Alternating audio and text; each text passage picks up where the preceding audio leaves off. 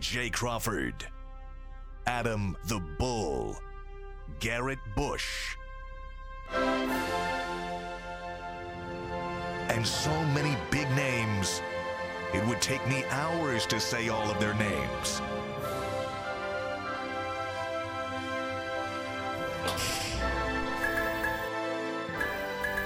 The ultimate Cleveland sports show. Booyah!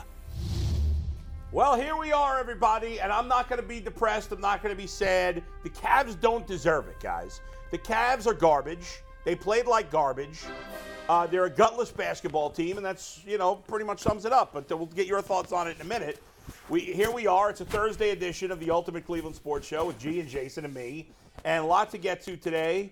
Uh, Terrell Brandon, some people call him Brandon Terrell, is expected to join us a little later in the show.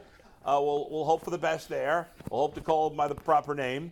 And uh, we'll talk about the Guardians. We will talk about Giannis and the Bucks getting eliminated and all that. But guys, uh, before we jump into all of it, let's get to my bet. By the way, I'm making people a lot of money out there, so I, I'm, I'm expecting tips from all you who are making money off me. Go ahead, Mikey. Bull is 16 and 8 on his baseball bets, 30 and 24 overall here. So we are going to continue to ride with our guy Bull and his daily bet with Bet Rivers. Hey, Ohio, Bet Rivers Online Sportsbook is the place to be for every single game. Right now is the perfect time to join Bet Rivers Sportsbook. When you use deposit code SPORTS, you receive a second chance bet up to $500. Get in on all the action with weekly specials on your favorite sports like basketball, baseball, and hockey to help you win big. Bull is 16 and 8. Don't forget that. Check them out at betrivers.com. Download the Bet Rivers app today for the latest lines, odds, and boosts. And Bull, your last double bet day for the next six because Anthony will be gone. Wow. Shoot. Mike cannot handle a double bet day. Uh, I had the di- uh, Diamondbacks yesterday, minus a run and a half, right? That was my pick. And they won by two, correct. They won two to nothing. So it took care. It was closer than I thought, but it was good enough. Two bets today. I like the Pirates plus. Pirates are playing great baseball. One of the biggest surprises in all the big leagues. Eventually they'll come back to earth, but not quite yet. One guy I really believe in in the Pirates. I believed in him for a long time, and he's finally pitching like the guy I thought he would be. Mitch Keller, top prospect, struggled his first few years in the big leagues. Right now he's pitching great. The Dodgers are favored, even though the game's in Pittsburgh, even though the Pirates are playing better, and even though Mitch Keller's been real good. I like the Pirates to win. I'll take the run and a half, but I think they win outright. And uh, even though he spelled White Sox wrong, uh, that's why I'm going against it. Uh, The White I'm go- Soxes. White Soxes. No White Soxes. Uh, This is what happens when you send the bet in at 10:45. That's true. It was late. You know, listen, I'm very timely in general, guys. You know that, but I was a little late today. It wasn't. Was it 10:45? You said the bet about 10:35, but that is 10:25. 10:25. no, no. 10:30. Uh, anyway, I'm taking the Rays. They've been winning every game. I think they'll win by two. The White Sox are absolute trash. Uh, big, one of the biggest surprises in the league. I think the Cardinals are the biggest disappointment. But anyway, baseball later, guys. Let's get right into it, and let's begin with with the biggest topic. Who do you blame the most for the Cavs losing in five games? G. Bush. While y'all get started, I'm gonna get me some Tylenol and take this right now because these dudes is giving me a headache. So what we're gonna do before I even get into it, I need to get myself together and prepared to talk about this Okay. travesty. Look at Go that, ahead, Jason. So you start us off. Who do you blame the most for the Cavs losing in five? Boy, it's hard to pick one. It, it really, it really is. I mean, when you lose in five, there's plenty of blame to go around. Everybody, Yeah. ha- everybody has to share in it. Is It's there not- anybody that doesn't get any blame? I don't think there's a single person. Uh, Robin Lopez. Okay. I don't no blame, blame for I don't Robin. blame Robin Lopez. Yeah, I no don't blame blame, Sam Robin. Merrill. Yeah. Uh, I don't blame Nito, Neto. Raphael? What's Yeah. What about I don't blame him. what about Mamadi? I don't blame Mama D? him. That's Mobley's brother, right? I don't blame No, no, him. no, oh, no, Mobley's brother. I don't blame him either. Yeah, yeah. I don't. I don't blame Donovan's dad. Yeah, no? He was there. I don't Yeah. blame him. I do blame Donovan. Yeah. I, I, I, you know, if you're gonna make me pick one, I'm, I'm actually gonna pick Donovan because he's the one that was on the floor and he had a terrible series. Yeah. They brought him here for situations like this, and he didn't deliver. Two years in a row, he got run by Brunson in the first round. He's been in the league six years. He's won two playoff series. He's never made a conference final. You got a lot to prove now, as far as I'm concerned, with Donovan Mitchell, and and I- I'm going to put a lot of blame on Koby for constructing this roster. You know, I was joking with some people yesterday. They were complaining about JB. I, I, I don't know if JB's any good or not. I don't know, but I know that you gave him hamburger helper and spoiled milk and told him, told him to go bake a cake, and this is what you get. So there's plenty of blame to go around, but I'm putting it on roster construction and Donovan Mitchell. G. Bush. Um, Like you said, Jason said a lot. Um, there's a lot of people I could just. It, it to me it's any mini money mo. I could blindfold myself and just pick somebody, and and, and that would work well for me. Um, but but I'm gonna go um, also to roster construction. Um, one of the big glaring issues is the fact that they really didn't do anything at the All Star break to, to make this team better. They got rid of Kevin Love, and we can all say right now that looks like a huge mistake. Um, they also, in, in constructing this roster, have Jarrett Allen and Evan Mobley playing beside each other, which now we know does not work. Um, that is not going to be something moving forward that's tenable, that's going to win you championships. And then I- I'll throw a slight little bit of this on, on JB. Yes, you had you had a terrible not not the ingredients you wanted to, to, to do what you want to do, but at the end of the day, there's one thing that you, is free.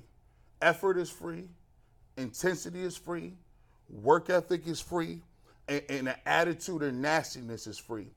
I didn't see none of those free, free things being offered this series. And I could understand if the Cavs got beat straight up and Brunson and Julius Randle just outplayed us, right? Great. I'll clap it up for them and I'll show us some love because I believe in competition and I believe in saluting people who win the game. But I won't say that I'm satisfied with this season because the way that they ended this season was a joke because they didn't offer any resistance. They looked like they didn't even care to be there yesterday. And now we look to see what they're going to do moving forward. But no, I, I, I go to roster. Uh, I go to roster creation and also um, the coach and figuring out why the heck can't we look like we fighting. Okay, okay, guys. You know, Jason, you said this was hard, and I understand what you're saying. It's hard because everybody played like crap mm-hmm. and everybody shares in the blame. However, to me, it's easy. Because although I can give a percentage of blame to everybody, you are 100% right. The biggest culprit is not the coach, it's not the roster construction, which both played a, a role in this. It is Donovan Mitchell. There's no doubt about it. The Cavs traded every asset they had. Not some, not most. Ev- well, I guess most because they still have Darius Garland Darius and Evan. Mobley. But besides Darius and Mobley, they literally traded every asset they had. And he was supposed to be a difference maker. The Cavs, if they didn't make this trade, would have been a good team this year. They would have probably made the playoffs, even without the Donovan Mitchell trade. Would they have? Could they have done any worse? I guess they could have gotten swept. Okay, well, does that matter? They really couldn't have done anywhere. If they had Collin Sexton, who sucks, and Lauri Markkanen, who had a great year, they would have been just as good. Maybe they would have won less games in the regular season, and maybe they would have been a five seed or a six seed or whatever. I don't know. Maybe they would have been in the play-in. I don't think they would have. I still think they would have made the playoffs. Yeah, they would have. And would have done just as much as they did here. You brought in Donovan Mitchell because he's supposed to be the big, the big swing, and you know what? I heard everybody going bananas for this guy. Scores 71. I don't give a shit about his 71 freaking points. 71, who cares? The regular season don't mean squat.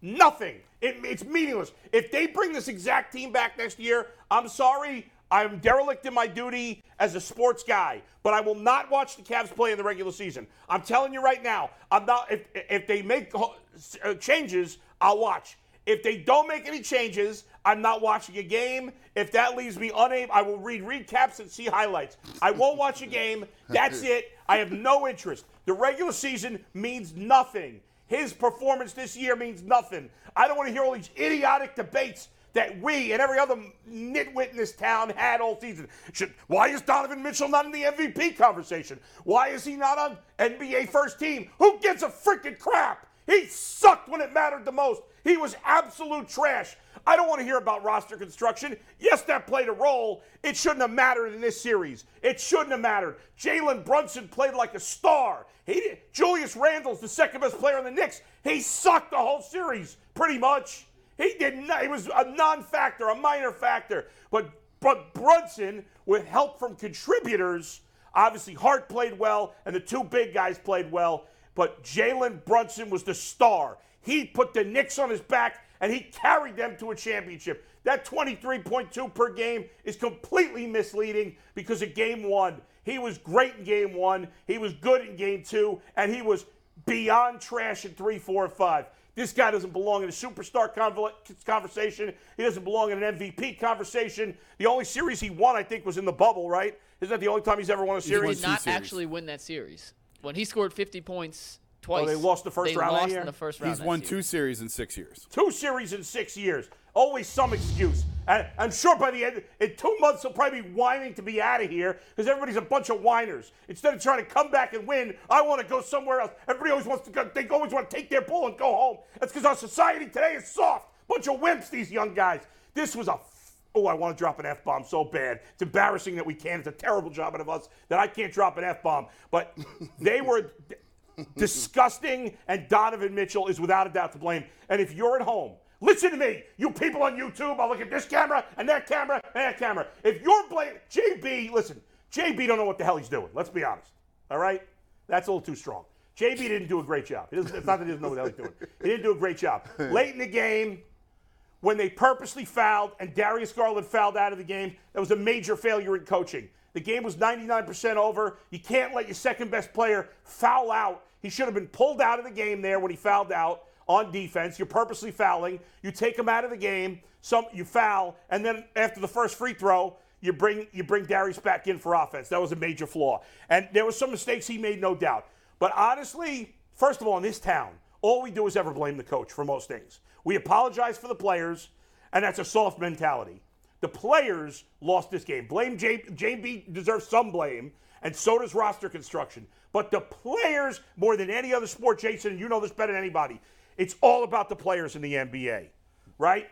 All about the play. If the Cavs had won this series, would we be lauding JB for his brilliant moves? No. It's all about the players, and more importantly, it's all about the stars. And the stars played like shit. That's it. Simple. End the story. All their four best players were all crap in this series, and that's why they lost. But mostly Donovan Mitchell played like a freaking scrub. That's it. Thanks for watching. We'll see you tomorrow. I, I actually don't have a problem with Bull just said because uh, heavy is the head that wears the crown. Um, when you are a superstar, I saw, I saw back in the day when Kobe Bryant refused to shoot against the Phoenix Suns, right? He sat on, he was like, man, y'all think y'all so good? Go ahead, do your thing. I, I've seen what LeBron got. When you are the best player on a team, that's what happens. If you don't get them over the hump, you the man, you're going to get the critical and you're going to get the most blame. And, and I do believe his numbers is misleading and it's right. It looks like he's doing his thing, but when it came up to big moments, when you needed a big shot, when you needed a big stop, he was not there to deliver what he was supposed to. But however, he didn't play the worst in this series. The person who played physically the worst in this series, I do not want to see back on this roster completely. Jarrett Allen, to me, not only when people, Jarrett Allen is the heart and soul of your team. No. Jarrett, look at Yeah. that stat line. And I don't say I could do a lot of things, but four points and four rebounds.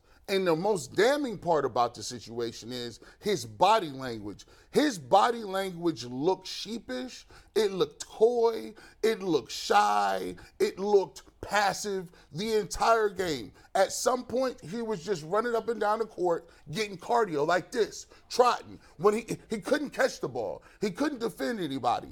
He could, and we're not even talk about the physical nature of it. I'm going to say this: just because Jarrett Allen was one of the first people we got on this team and signed him to a contract, that's our damn fault. That don't mean you good. That just means he was better than what you had.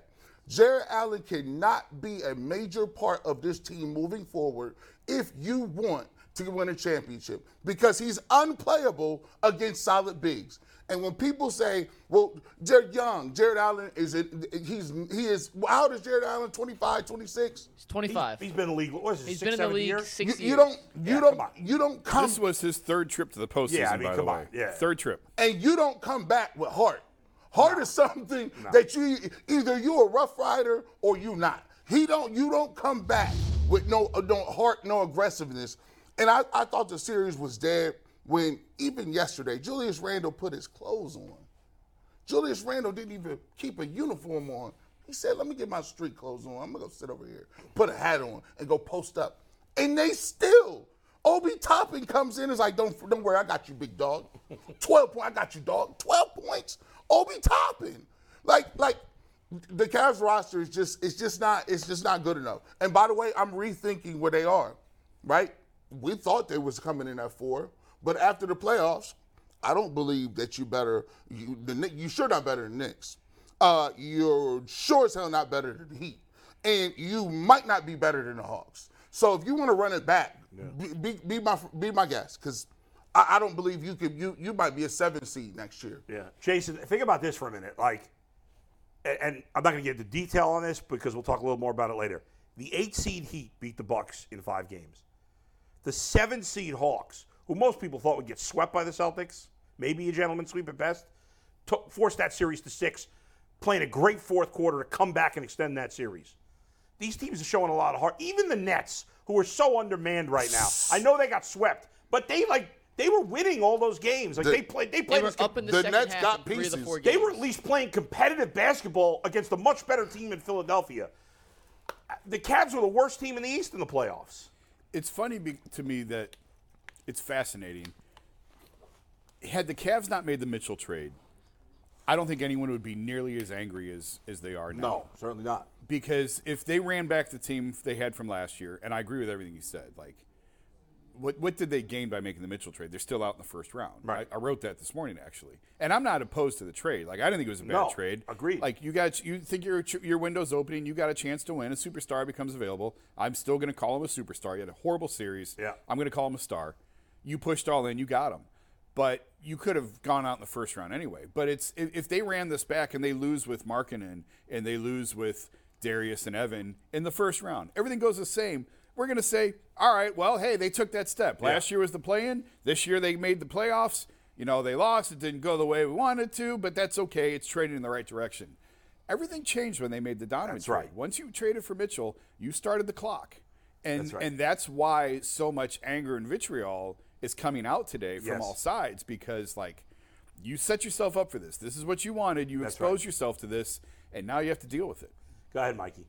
I got a bunch of super chats actually that we got to get to real quick before we move on here. And as always, when we read super chats, it's brought to us by our dear friends at PCC Airfoils. If you're looking for a job with career advancement and great benefits, well, PCC Airfoils is a leading manufacturer in Northeast Ohio. All locations of PCC Airfoils in Eastlake, Mentor, Wickliffe, and Minerva are hiring for all positions starting at $18 and up, plus full benefit packages, paid time off, and a signing bonus. You can apply online at precast.com slash careers to learn more. The chat is going crazy right now. We appreciate everyone chiming in on who deserves the most blame. We're going to touch on the Cavs in a bunch of different topics in a sec, but By the way, anybody blaming JB more than as the top blame, you give him percentage blame. Anybody blaming JB the most should delete their account on YouTube. They should delete their Well, we account did on a poll. because they're a nitwit. It's it's.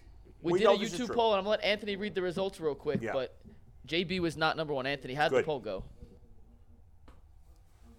All right, so the poll: Who's to blame most? Uh, we got 33% with Donovan Mitchell, 31% for JB, That's and actually Donovan. Mitchell just tied the front court for 33%. Da- Darius Garland at 2%. He's safe. Nobody's putting it on his shoulders. So that's the poll. I have some super chats to read, then we'll move on to Thirty-one the next percent that voted for JB. I mean, That's silly. You're embarrassing yourself. Okay. Yeah. Uh, first super chat from Tyler Becker. I put my Jarrett Allen jersey on eBay first thing this morning. I'll always ride or die with the Cavs, but man, I'm disappointed to be a fan of this team right now. 2016 NBA Champs 216 says Jarrett Allen got flat out punked this entire series. Brody's bottom line says so Mitchell only got eight rebounds in two games. I think he means Allen. Allen only had eight yeah, yeah. rebounds in two games. Uh, Bob Byler says Stefanski and Bickerstaff are both soft, and it shows in both their teams. Isaiah C said this during Bull's rant. Bull should have coached with that kind of energy. I can't wait to see him at Little League practice tonight when me and Anthony go out there to throw some strikes. And last one from Justin DW. The front court guys need to toughen up. Mitch single handedly controlled them both. I think next year y'all will be top three, but Knicks to the Eastern Conference Finals. I know one way to get the front court to toughen up. Let's force feed them built bars nonstop this summer. Let's go from a combined weight of about 215 for Allen and Yeah. Mobley to 275 there in 12 Yeah. built bars a day.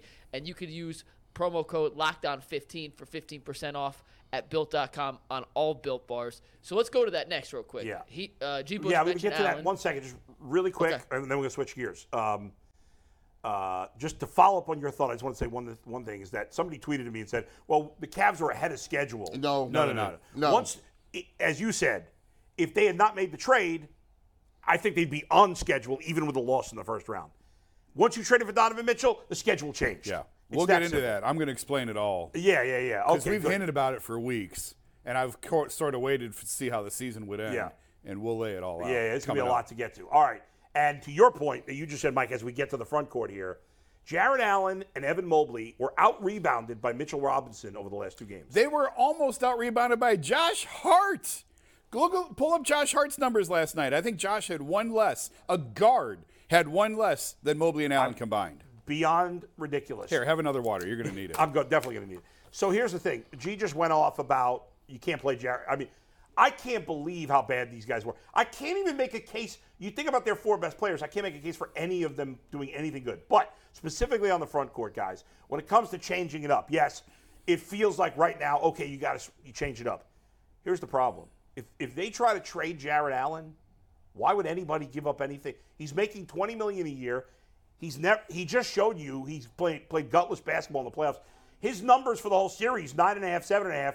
What were his What were his points and rebounds, Mike, for just the last three games? I'd love to know that. It was probably like five and three. Very low. I will look that up, but it, it's But- very, very low. Jason, what are, what are they going to do about this front court? Is it possible to make a change, and if so, how? Well, here's before we get to that. Here's what's most disappointing to me about this is why I'm so disappointed in Yeah.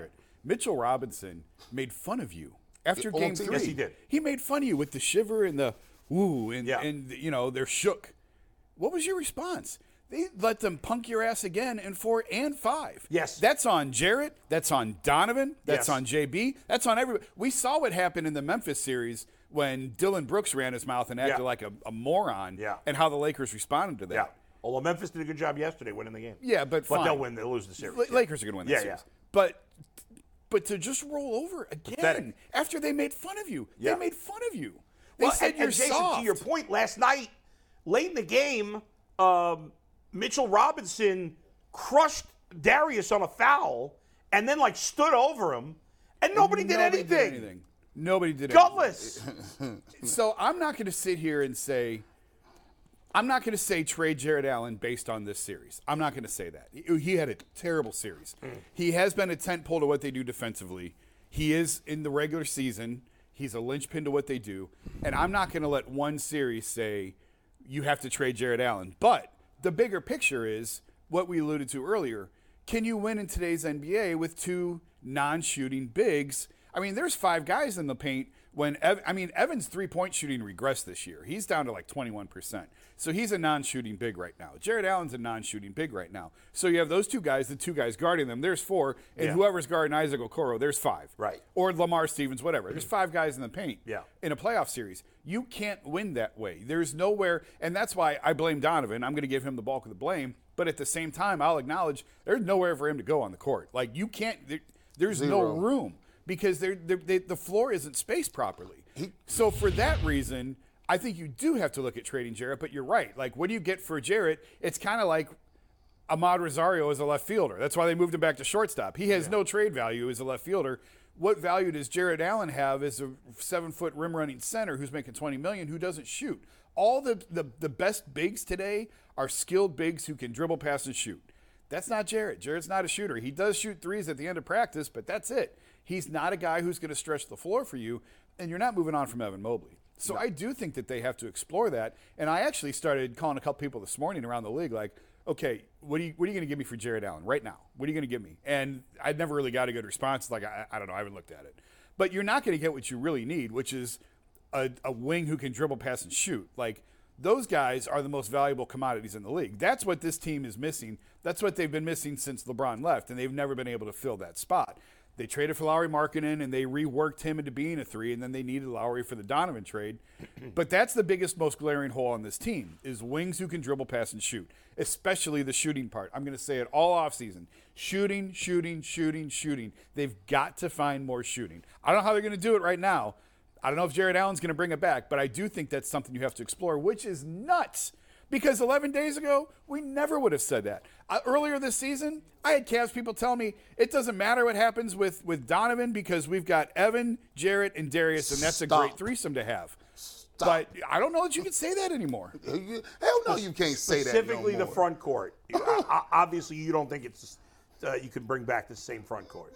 No, listen, Jarrett Allen. To me, it's just, man, I, you know, I, it's so many. It's, and I'm not a loss for words so many times, but just to break it down on a basketball level, and just so people just don't get too emotional because they'll just say you guys are just being just over the top negative. Listen, man, if you can't beat the Knicks, and and no disrespect to the Knicks, and I said this before. See, this is the problem. Here in Cleveland, we got to understand what the barometer is. When we get hit with the barometer, it's an awakening. And instead of calling it what it is, we want to punt it down the street and just hope for the best. Let's just hope that they turn into something. The New York Knicks are a nice team. They're not winning the championship. They're nowhere. They're close to winning no championship. Like Although they might end up in the Eastern they Conference may go, Finals. they may go to the Eastern Conference Yeah. Finals, but the reality check that you got in the playoffs is you saw what your roster was. Now, is either you want to be uh, uh, uh, proactive about it and believe it, or you want to put your head in the sand and, and bury it in hope. This team is nowhere close to competing with as as what this roster is. Nowhere. I, when you talk about the front court, not only was he out rebounded by Mitchell, Hartenstein, Toppin, Josh Hart. There was times Brunson had seven, eight rebounds, six, seven rebounds. Those things are not conducive. What we overestimated was the fact that Evan Mobley, we throw unicorn out there a lot. Listen, we need, we need. It was more like My Little Pony. It ain't no unicorn right now. Right now, Evan Mobley is a five. That's what he is. He is a center. They need to play him as a center. At least if he is a center, he could play at 15 feet, take a couple dribbles, and get to the basketball. But all the all the pipe dreams of him pulling up like Kevin Garnett or Dirk Nowitzki or any of that, that is not in the books right now. And if you want to bank your team on that, you're gonna you're gonna go back a couple of steps because you're you're not gonna make the the, the, the changes you need to make because you hoping Mobley get there. They got to play him at five. They need to go find a stretch forward of some sort that can shoot and go with him at, at five. But but the the, the the twin towers, people forget. Tim Duncan and David Robinson used to hit a 15 foot jumper. We got two guys that can't do that. So stop saying twin towers. They got to split this apart. It's not going to work. They need to figure out, and that's why I loved about LeBron.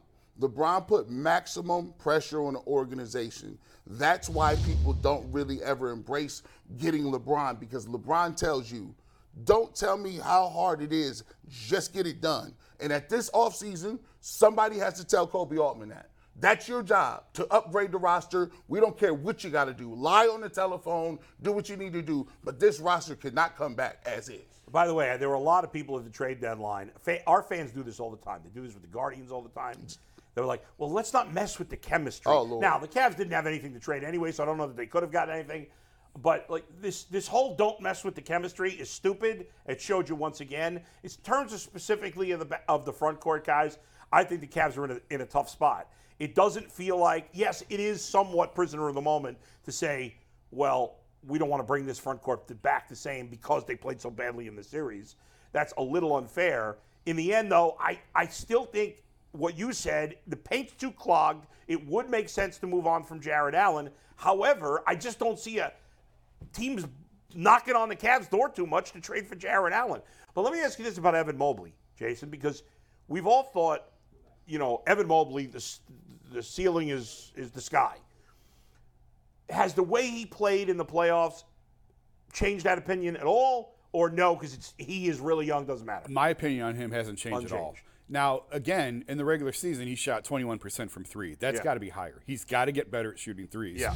to really reach his maximum potential. Here's the thing to remember about Evan. I mentioned this a few months ago. The Cavs are in a unique, uh, in a unique position because their best piece came last. And usually, your best piece comes first. You're a bad team, you tank, whatever. You have a high draft pick, you get your foundational piece, and then you build other pieces around them. And the downside to that is you know, you're in year four or five before you make the playoffs for the first time, and now you're up against this contract. So that's the downside to doing it that way. The advantage the Cavs have is they drop their best piece in last, so they have a lot of space now before they have to worry about his next contract. The flip side, the downside of that is he came last. He's only 21. Right, right, this is only his second year, and you're asking him to play a major, major role against grown ass men in this series Yeah. when typically guys in his position are on rebuilding teams winning 30 35 games Right. and he's got a lot of time to grow and develop and mature again when they brought donovan in it sped up his timeline too That's right. and all of a sudden the development of evan mobley took a back seat to winning which it had to that's the way it is so and i, I wrote it this year i absolutely think some of Evan's growth was stunted by bringing Donovan here because you put the ball in Donovan and Darius's hands. Right. They're the engine that drive this team. And Evan, you're going to have to get the scraps and figure it out where you can. As opposed to if Donovan wasn't here, there would have been a lot more of Darius going to Focus to on Evan, Yeah. Evan's growth. That's all gone Right. once you bring Darius in. Right. I don't have a problem with that necessarily, but it's going to stunt his growth. That's just the nature of it. So I'm gonna I'm not gonna give him a pass for this series, but I didn't think he was the problem. Like he needs to make more shots in the paint. Yes. He needs to develop a better three point shot. Yeah. Yes. But I I saw nothing in this series that makes me say Evan is not the player. I know a lot of people are coming down on Evan and say stop with the Giannis, stop with the KG. I've always said Bosh, but Chris Bosh can hit a three. And that's that's where that's Right. that's the Right, part that that, Mobley, that's the part Mobley has to Right. develop. And and I would agree if of the four of their four big four, if you will, I'd blame him the least of the four guys. Mm-hmm. But he didn't play. He didn't play well. But he has the most. I would give him the, the most excuse for not 21 years well. old in his second year, put in a really tough Yeah. position. Before, all right, we're going to switch to the backcourt Before now. we do First, that, let's go to I Mike. have a stat about Evan Mobley, and this stat's brought to us by the USFL. I know we're talking basketball, but football season is still going on here in Ohio. Check him out down in Canton, USFL.com. Family fun for everybody, $10 a ticket, affordable, family friendly fun. Check him out in Canton and around the country at USFL.com. Of all the things we could talk about with Evan Mobley, and he certainly was outplayed, out physicaled, and, and looked like a young player learning how to play in a postseason against a physical team he still led the Cavs in overall plus minus. So when you look at to Jason's point, yeah. of all the players when they were on the court versus when they were off, he was their most efficient and most effective guy as far as keeping the Cavs within games. And I do agree with Jason that he deserves some blame, a small fraction in totality, but he is still 21, and we Right. have to kind of temper our expectations. He gets the expectations. least G's right; he blame, played even like though a he didn't My Little play well. Pony. He did not play well. And G's point of we thought he was a unicorn. He played like a My Little Pony doll in this series. That's totally fair. Mm-hmm. Yes. But in totality, he was not the reason they lost this series. No, he's not. So, He not. Like he listen, he's Evan Mobley is a second year player who's undersized. He he ain't got no meat on his bones at this point. And no, I'm not gonna come. If, if, if you think that the reason they lost is because of the coach or a second year player, you're not listening or trying to understand basketball. That is unequivocally false. You got you got veterans and the guys that should, should, should have been leading you were Evan Mobley, not excuse me, but Darius or not Darius Garland, but uh, Jar- Jarrett Allen because he is the energy guy, he is the hustle guy, And a veteran. and a veteran Yeah. who's been there, and Donovan Mitchell, and they didn't. So I'm not even. I, that's the reason I haven't killed Darius Garland yet, but we're gonna Yeah. get to him though. By the way, I'm going to take everybody behind the scenes. All right, Mikey McNuggets is in my ear. He's twice in the last 30 seconds said Garland. He's like Garland and Mitchell next. Garland. I am running the show here, Mikey McNuggets. You should be aware that when I run the show, I know what the hell I'm doing around here. That's fact. Okay, You keep us I on knew track. I knew we were starting with uh, with the who's to blame. I was ready to transition to the big guys. I was ready to transition to the guards. You don't have to whisper it in my ear. I got to take But care of we here. got we got to get to Kevin Love at some point. That's Is- next. it- That's After the coming up guards, next. Don't worry. Okay. Yeah, you mentioned it briefly. I want to get back there too. Let's talk about the guards specifically. Obviously, they were disappointment. It is interesting. it is interesting that I know Garland's a little older than Mobley, but because Garland was better in the regular season, like it was his first playoff too. Yep. We're not giving him a pass at all, even though he's not much older. He's got two hundred million dollar contract and Yeah, he's older. Right. He's been in the oh, league longer. And I'm not. I'm, I, I'm not giving him a pass either. I'm just saying. I think it's funny because it was his first experience, so you can understand his struggles a little. I would also blame him less, certainly less than Donovan Mitchell. Yes. And I would actually blame him less than Jarrett Allen, even though more of is expected of him. But Jarrett Allen was awful. At least uh, Darius had moments. Right. Whereas Allen was completely useless the whole series. But specifically to the backcourt, obviously there were some when you have two uh, essentially two point guards, two guys that are ball dominant players, it's always going to be hard. It, it- and and that was the case at times with Darius and Donovan. Um, I don't know if there was any frustration by either player as this, you know, during the season or in the playoffs, whatever. It seemed like they get along really well. I don't know. Um, we do. There, has been this. We've constantly talked about. At some point, Donovan Mitchell's going to want out of here. Uh, what do we think about this backcourt? How poorly they played, and what the expectation for them is going forward? I don't. I'm not. They weren't great in this playoff series, but Yeah. I don't think that means that they're doomed to fail in every Agreed, playoff series. yeah. I think that they could have a ton of success in the playoffs together. But now we can have the Donovan conversation, and we've sort of been hinting about it for a while. And I've been trying to push it off and kick it down the road. I don't Yeah. want to talk about this until we saw how it ended for them. Now we can talk about it.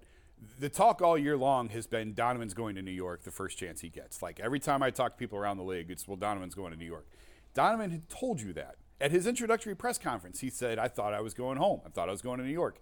He went there last night. We didn't ask him about New York. He brought it up. He's the one who mentioned again and said, I'm, I'm over it. Well, are you really? Because you're the one who's still talking about it. I didn't bring it up to you. And then once he brought it up, that's when I said, okay, what did you mean by that? Like, then we had a little bit more Right, of a New York right, yeah. conversation after the game last night, but only because he went there first.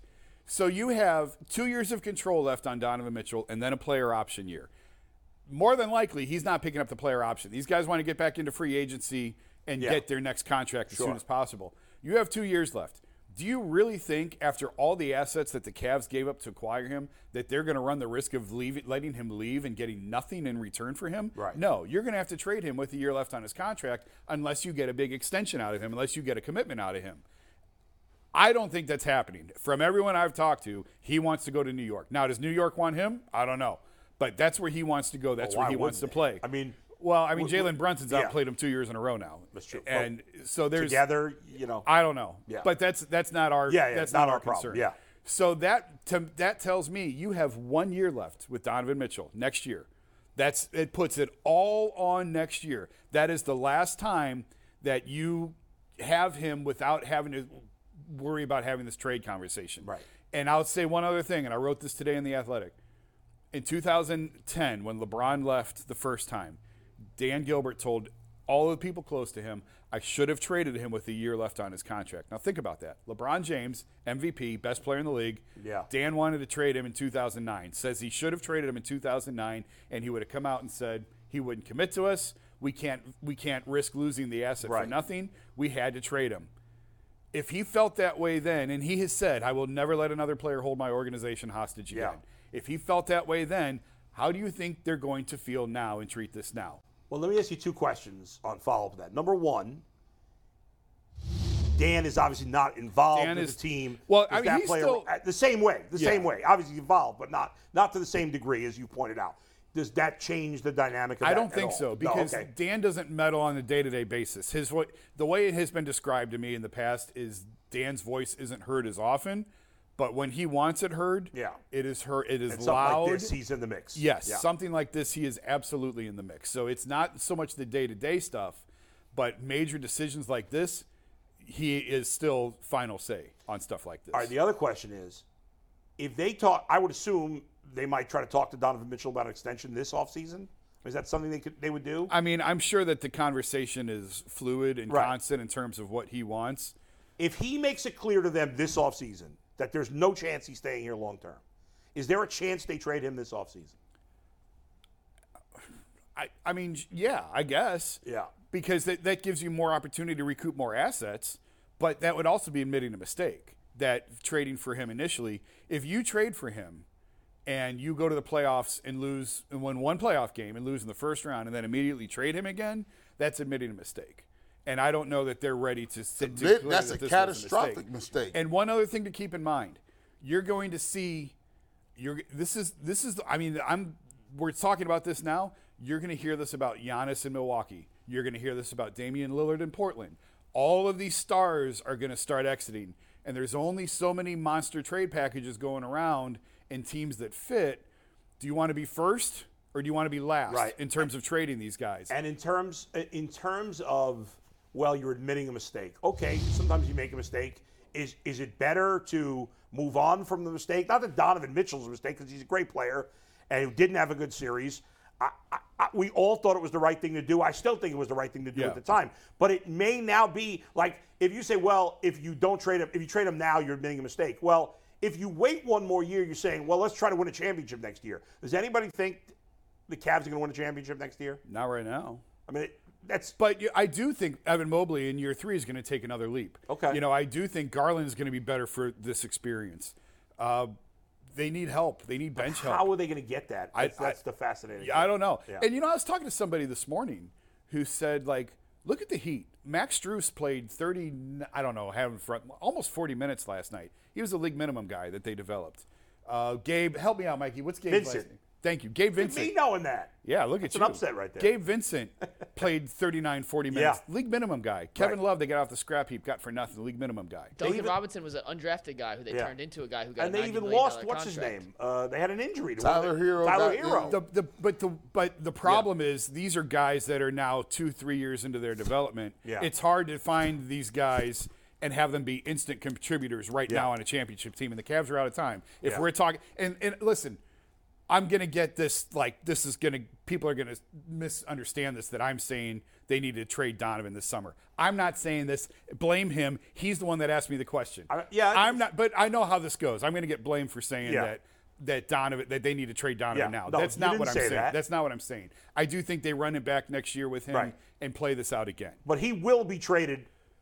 I think Next he, offseason, th- yeah, most likely. The way it stands now, barring something, barring a deep, deep playoff run next year, barring a reason to get him to change his mind, I think the Cavs have to entertain the idea of trading him See next that? offseason. So so that's why that's why like you said in the beginning, if they run back the same roster, knowing that, I'm not interested in watching them. Not not interested. I'm at not. all. I'm not going to watch because well, nobody ever runs it back the same. There's always change. I, I mean, but if you come back with the same core guys and some league minimum dude, like because what we're saying is, okay, we can't get them for Jarrett Allen.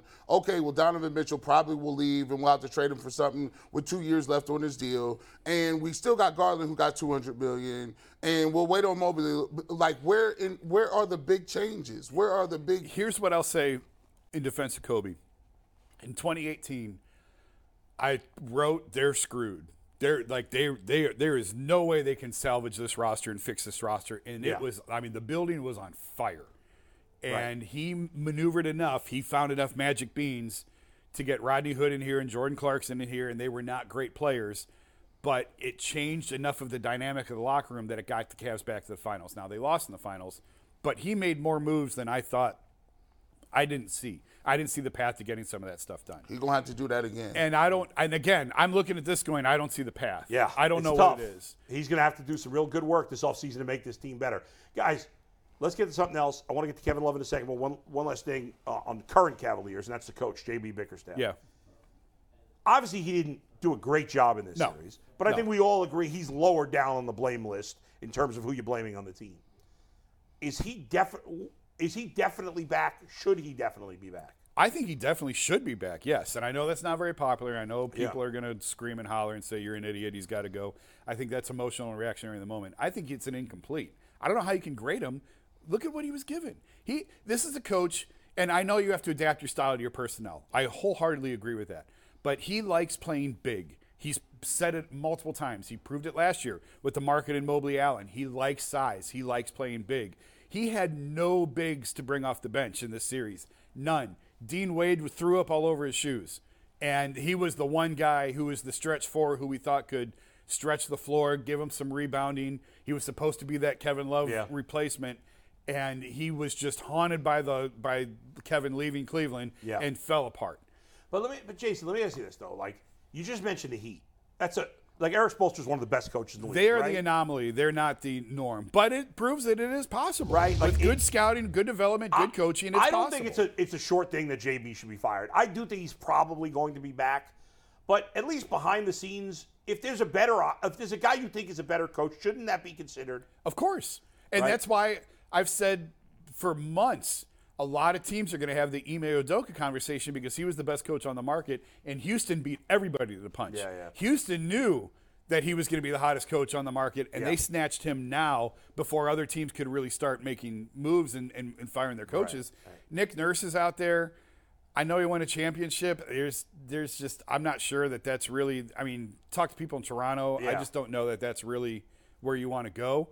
And outside of that, I don't know that there's a great coaching option out there. Right. That I wouldn't just go some significantly random better. young coach. And I mean, that's, that's the thing. Like that's anytime you have a conversation with someone, a, a GM or front office guy about firing a coach, the first thing they say is, "Okay, who are you going to get?" Right. You got to make sure you get somebody better than the guy you got, or what? What are we doing here? And that's the hard Yeah. part of this. I don't think. Listen, JB did not have a great series, but I I would put him third or fourth or fifth on the list of why they're in this position. here- here's here's here's why there's a, this is a major issue is because when JB does not have an offense, when you have a limited roster from a skill set standpoint, you cannot just roll the ball out there and run pick and roll all season and not develop any sort of go-to. Like that's not going to work. And so what you ended up seeing at the end of the game is okay in in this series, if Donovan and Darius don't do anything, we're screwed. If Donovan and Darius don't hit shots, we're screwed. There was no effort to get Evan Mobley into certain spots. I don't even know what his offensive game includes. I don't know where he likes to get the ball. That just means you haven't tried to develop it. You can't go into a season and just say, here you go, and then wonder why when everything bogs down, everything slows down, people are looking at you. And here's another indictment on JB. The bottom line is the pace of this team is entirely too slow. I agree with that. They are not an old, decrepit team. They got guys that are athletic and Garland and, and, and Mitchell that can get out. Evan Mobley can run the floor. Jarrett Allen can run the floor. Why are you playing the slowest pace Mm. ever? You that means you get no easy buckets, you get no transition buckets, and They every- never throw those long Kevin Love passes. you, you can you can never Yeah. everything is is the defense is set looking at you and saying give me your best shot and at least the Knicks they're not a running team but look how the Knicks sped the pace up RJ Barrett when they were trying to come back RJ Barrett and, and Hart just pushing the ball They were turning turnovers into easy baskets. Baskets. Cavs. And to your point on the pick and roll, I know I mentioned this on the show before. When I went and spent time with Mike Brown and, and the fantastic job he's done with Sacramento, and I'm thrilled for him. Mike's one of my favorite people in the league, and I think he's done a marvelous job in Sacramento. One of the first things he said to me was, in the postseason, teams are going to take away what you do best. You you like to run pick and roll. That's the easiest thing to take out. What Yeah. else do you got in your bag? That's right. And we made saw that play out in real time Yeah. in this series. Mikey, you had something. Yeah, we got two super chats and one's a question directly for Jason. We'll start with this though from Always Balling Seven. I said it on the post game show last night. The guys read it, but the Cavs need a veteran vocal leader like PJ Tucker, Pat Beverley, Draymond Green, etc., who won't Not take any Pat crap. Beverley. Not Pat Beverley. A player like that would be huge for the Cavs. And then Evan four one nine has a question directly for Jason. Jason, without saying the players like him, what is JB good at? He's been a coach since 2015. I think we know who he is. JB grew up in the NBA, first of all. So that's important. Like, he grew up around the game. His dad was a coach. He gets it, he understands it. He's good at coaching defense. They've had a really good defense the last couple of years. Now, I'll have a caveat to that in a minute, and I have ADD, don't let me forget it. Okay. But yeah, the players do like him. Yes, they respect him. And his offense, I didn't love the offense. I've said it all year. They're too pick and roll heavy. I don't see him running a ton of plays. They just run pick and roll, pick and roll, pick and roll. It's the first thing that gets taken away. But I don't think that we have a big enough record to say definitively he's not a good NBA coach. He doesn't know what he's doing. I didn't agree with all of his rotations. But listen, there's probably five elite coaches in the NBA, and there's five really bad coaches, and everybody else is just sort of in the middle. And right now, to me, he's just sort of in the middle. And I don't think he's going to necessarily win you a series, but I don't think he's really going to lose you a series. And I think there's very few coaches out there who can really win you a series. And I said this before the Cavs made a lot of mistakes those first couple years post LeBron, a ton of mistakes. And they've been able to cover most of them and repair most of them and fix most of them. The one mistake that I think could haunt them was firing Ty. Ty and Koby clashed badly Yeah. after the championship, after LeBron left and all that. And it, it just felt like that was Ty Lue is a postseason coach, and I know the Clippers lost. They had they lost their two top guys. What do you expect? right. In a postseason series, Ty Lue can tie another team into knots, and that's what I want in a head coach. And that's the one mistake that I think they made early on that they may not be able to recover from. But having said that, I don't know that we know definitively Yeah. who t- who JB is. JB took over a really bad team. You know, in the interim coach, the Rockets were a mess when he got the interim chance. I thought he got screwed in Memphis. I thought he was a better coach and he deserved more of a chance there. Uh, here, you know, he took over for Beilein. The locker room was a mess. They hated Beilein. The team was a mess. So that's a lot of losses that get pinned on him.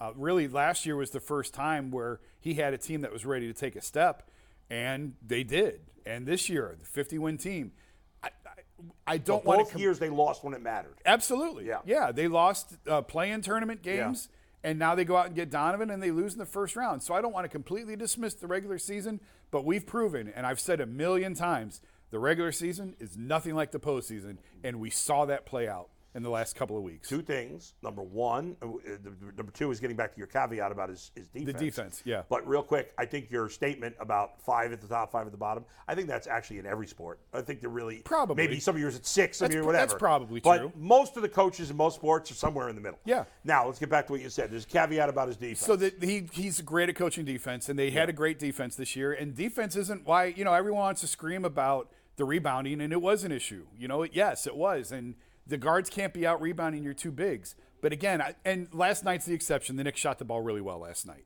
But the first three losses 99, 101, and 102 points. If you're holding a team to 99, 101, 102 points, you should be winning those especially games. Especially in this NBA. Yeah, the defense is not why the Cavs lost this series. But I would I will say this, like I've talked to people around the league who say like you can have you can't be the worst team defensively. I might have said this on the show the other day. You can't be the worst defensive team, like the absolute worst and expect to win. But you don't have to be great defensively in the NBA. You can be mediocre to even bad, but if you have elite shooting, it's going to cover it. In today's NBA, you know, we used to say all the time defense beats offense. You know, you can't say that anymore, especially in the NBA. If you have great shooting and bad defense, you can win. If you have elite defense and bad shooting, you're not going to win. And Same we thing saw in that. football. Same And thing we in saw football. that. You got to have the offense. Yeah. You have a mediocre to subpar So, defense. so, so what you telling me as I, as I take notes on this? So you have a mediocre coach you don't know much about. He's been somewhere in the middle. Um, you don't have a really top-notch starting five. You have no bench. You have no assets. that about sums it up. You yeah. don't have any cap space. I think four of their five starters are pretty good. I think their starting five is is good. It's it's not the best, but it's good. Yeah. But the rest is fair. I mean, the coach is middle of the road, it seems, I, I, I, and the bench sucks. See, here's the thing with their with their starting four, like core four, whatever you want to call them. Yeah. Like when Miami first assembled a big three, when LeBron went there and they were the first one to really assemble this this super team of three max contracts and then a bunch of scrubs. Well, those three max contracts were Hall of Famers, all three of them. Yeah. Hall of Famers. That's a little bit different. You can carry a little bit different, a, a, a weaker bottom half of the roster when Right. you have three Hall of Famers. yeah. Darius Garland may one day be in the Hall of Fame. I'm not ready to declare him a Hall of Famer. Evan Mobley may one day live Yeah, up to right. the potential, but I'm not ready to declare that. Donovan Mitchell, same thing. So their four is not good enough to carry right. five through nine. That's right. Because they're not they're not the big three Hall of Fame style that we've seen work in the big three era. They are three monster superstars. Cavs aren't there yet with those I- guys. but well, here's the thing. I would I would say I would argue that Jarrett Allen, if you go, you want to look pick for pick, and guy for guy, Cavs don't got a Mario Chalmers on this team. They don't even have a Norris Cole. They sure as hell don't got no Udonis Haslem being gritty, tough. They don't got that. They don't have any. They don't have Juwan Howard. They don't have sharp shooting like Ray Allen coming off the bench. When you start to look about how these teams is is constructed, and we we have the we have the benefit of the doubt of finding and looking at the way that the Cavs won in 2016. This team is light years. I mean, it, it's not even in the same. It's not even the same ballpark. Like as far as, and it's not just the top guys. It's the role guys. It's the Kyle Korvers. It's the you know the Kevin Love guys. The guys that the J.R. Smiths. You know J- how good Even J- Delly, they don't have the scrappy uh, Delly guy. J.R. Smith on this team? Come on, J.R. Smith was a knockdown shooter. He played. He really guarded the, the best player on the opposite team defensively. This, I mean, think about that. Like they don't have anybody So- of that caliber. We're saying all this now. Like none of us were saying much of this. I guess you were. Some, Well, some I of was these saying- things. But most of us were living in La La Land thinking this team was going to be really good. Did we overrate the talent? Here's what we I'm- tend to overrate our own players. Here's what I missed, and I should have known better about the lane playing two non-shooting bigs together. I should have seen that coming, and I and I just missed it. I just missed how that would play in the playoffs because to your point, G in 2016, Like I don't think Mike Budenholzer is a very good coach, and he's proven that again. But he was near. I think I've said this before. He was near tears on the podium in Atlanta. Oh. like legitimately Couldn't do nothing. despondent. he Just- had no idea what to do with the Cavs when you have Kyrie and LeBron coming downhill, driving to the bucket, and you got Channing Frye over here, J.R. Smith over there, and Kevin Love back there. How are you supposed to stop that? You can't stop that. Right. And that's the way to win in today. When you have two ball dominant playmakers like they did then and like they do now, that's how you win. Is you put three shooters on the floor with them, and that's the part that I missed, and I should have known that. let's wrap up our Cavs conversation with Kevin Love. You just mentioned Kevin Love there. I think we, I know I did, say, who cares? Get rid of Kevin Love. We were convinced by the Cavaliers and by his play when they got rid, when they took away his minutes that he was done. Clearly, he's not done. He's being used wisely by a great coach. Five threes last night. Was has had big games in the series, including last night. On the road, He has the championship closeout game. the championship DNA. Yep. He would have been the best outside shooter, you know, besides the big guys. They made a huge mistake. Who do you blame for that more, Koby or JB? I'm can- I'm gonna I'm gonna take the easy way out, and I'm gonna blame I'm gonna blame Kevin and jo- JB and Koby. I'm gonna blame them all. Okay. because Kevin, I, I understand. Listen, it was a mistake. Like we can say it, we can definitively Obviously, say it with yeah, our at chest. this point, yeah. they made a mistake, and I think he had 15 points and seven rebounds last night. What do the Cavs need most right now? Three point shooting and rebounding. That's what he gave Miami. He's a key rotational piece for them, and they got him for nothing. Yes. Now, I agree. I think Erik Spoelstra is the best coach in the NBA. I think Pat Riley is still a master at what he does. The way that they find talent and mine talent, develop it, they are the elite of the elite in the league. But from the Cavs' perspective, they were concerned like Kevin was moody this year. We've seen Kevin be moody in the past. We've seen even when he was playing, we've seen the outbursts, and they were concerned with with Kevin not playing, and, and at the moment he was unplayable what's it going to be like in the locker room? Is he going to be a problem? Here's the thing good, good, solid, sound leadership can fix this stuff. And that's what they didn't do. And they chose to just move on from him. And they wanted to do right by him. I do believe that. He's meant so much to the organization. He wanted a chance to play. I've said it a million times. He wanted another contract. He thinks he could still play in the league. He needed a chance to play. He wasn't getting that chance here. But some of his behaviors in the past, some of his behaviors this year, I understand why the Cavs felt like we can't have him around here if he's not playing because we know how this is going to go. So I get that from their side of things. But I also think bring it in and fix it with Kyrie. Bring it in and fix it. He says he wants out. He says, I will never play another minute with LeBron. Bring it in and fix it.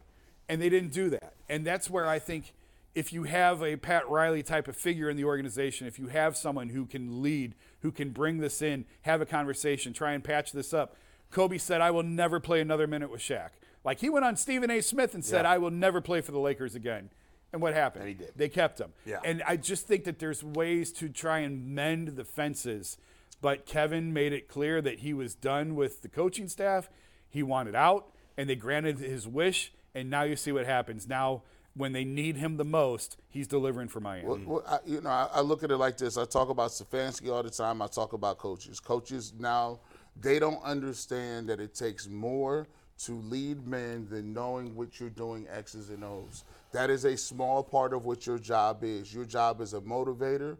Your job is a guy that is supposed to put out fires. You're a guy that's supposed to be able to communicate very well in tough situations to get people to buy into what you're saying.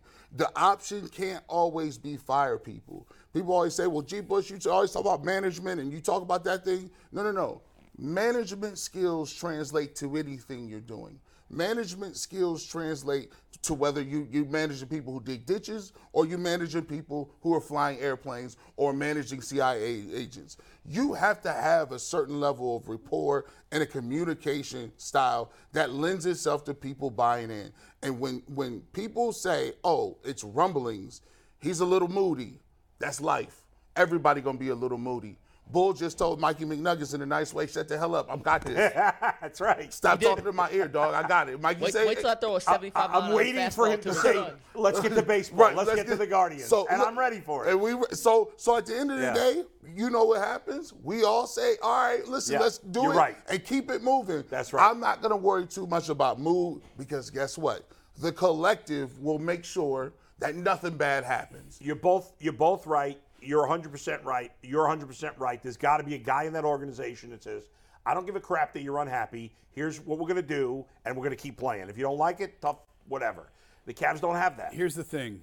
Kevin Porter Jr. sent away, J.R. Smith sent away, Andre Drummond sent away, Kevin Love sent away, Kyrie Irving sent away. And and I understand the philosophy of we we want if you don't want to be here, we don't want you here. We only want guys who want to be here. Well, this is Cleveland in the wintertime. It's hard to find Mm, 'em guys. suck it up. It's That's hard right. to find guys who really want to be here. Yeah. Um, and I just think in, in some of those, I get why the guys were sent away, and in some of those, I think that there's paths to mend the relationship that weren't explored. And they haven't done a good job figuring out when they can do that. Yeah. All right, great hour conversation about the Cavs. We'll do some more NBA later when we talk about some of the other series. We're going to, in a moment, switch gears and talk some Guardians. But first, let's talk to Mikey McNuggets.